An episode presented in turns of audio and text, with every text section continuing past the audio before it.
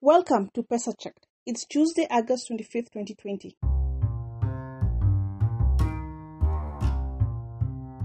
On this episode, is a Kenyan supermarket really looking to fill 400 new positions? And how can you tell if a job ad is real or not? We start with a Facebook post published on August 19th advertising 400 jobs at Naivas, a large Kenyan supermarket chain. Fact checker Sylvia Makena found that applicants were told to send 370 shillings to a mobile money number, which was an instant red flag. The official Naivas Twitter account called this out as a scam, and Sylvia also couldn't find the 400 job listed on any of the retailers' platforms. We're constantly debunking dubious recruitment drives like this. And our second episode featured an investigation of a fake Coca Cola job ad also posted on Facebook. Beware of ads that ask you to pay any amount of money in order to apply.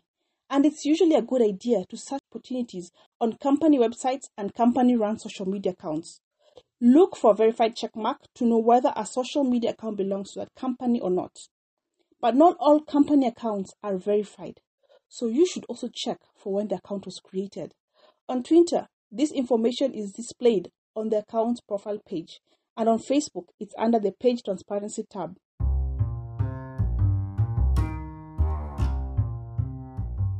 That's it from us today. See you again on Friday. You can read all these fact checks in full on our website at pesacheck.org.